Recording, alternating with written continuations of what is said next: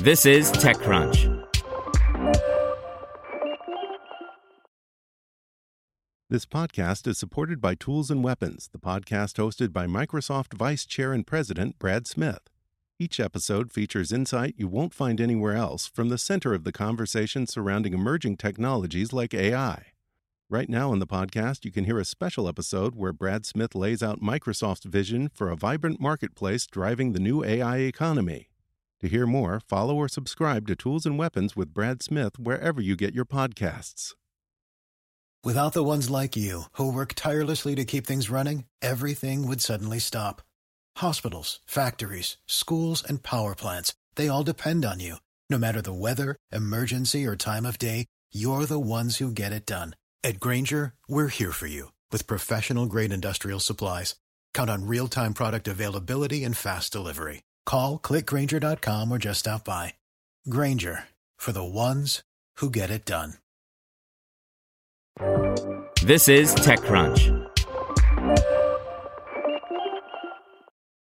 Here's your Daily Crunch. Coming up, Stripe tried to raise more funding at a 55 to 60 billion dollar valuation, according to a report. Google created an AI that can generate music from text descriptions but won't release it. And Twitter co founder Biz Stone is joining the board of an audiovisual startup called Chroma. When payments giant Stripe raised $600 million at a $95 billion valuation in 2021, it made headlines for raising capital at the highest ever valuation for a privately held startup. Defending that valuation appears to be challenging. The fintech company has reportedly approached investors about raising more capital, at least $2 billion, at a valuation of $55 billion to $60 billion.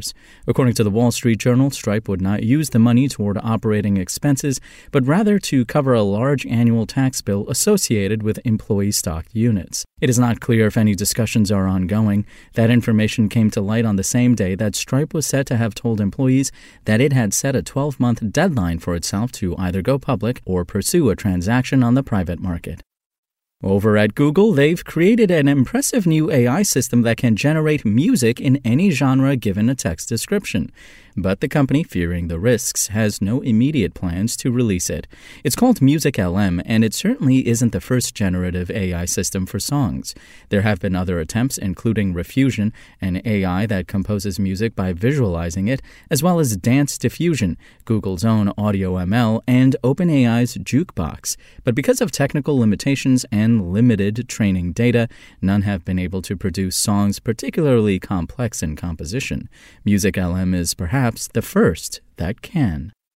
Also, Chroma, a startup working to build a new type of audiovisual entertainment specifically for mobile devices, is now adding a Twitter co founder to its board. The company announced that Twitter and Medium co founder Biz Stone, previously an angel investor in Chroma alongside Pinterest's founders, will join the company's board of directors to contribute his expertise in areas like design, product development, filmmaking, and scaling brands.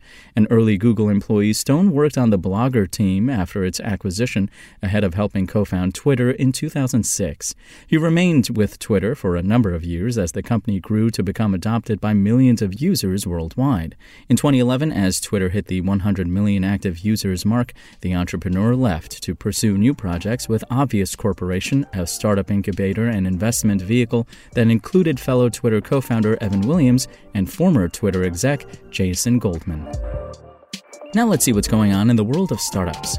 Kano, the venture backed UK startup known for its build your own computer kits and software for teaching coding and associated STEM skills, has accused Warner Brothers of copying one of its products and infringing on its intellectual property. The product in question is the Harry Potter Magic Caster wand that Warner Brothers announced back in October and began shipping to consumers in the US and UK for $150 just before Christmas. London based Kano issued a cease and desist to Warner Brothers this week, which tech TechCrunch has seen, requesting that the media and entertainment giant halt its go to market and promotional activities. In space news, Atomos Space just closed a $16.2 million Series A investment, which will enable the company to complete its demonstration mission where it will show off its docking and towing capabilities. The company is building a series of orbital transfer vehicles that makes it possible to reposition satellites in space. And Starling Medical is poised to launch its at home urine diagnostic patient monitoring platform dubbed StarStream that doesn't rely on the traditional catching containers or dipsticks. Working in concert with urologist partners and insurance providers, the patient gets a reusable device that is attached to the toilet and is connected to artificial intelligence powered digital health analysis. If a problem is detected after a patient uses the restroom, Starling connects them with their physician to learn more. That's all for today. For more from TechCrunch, go to TechCrunch.com.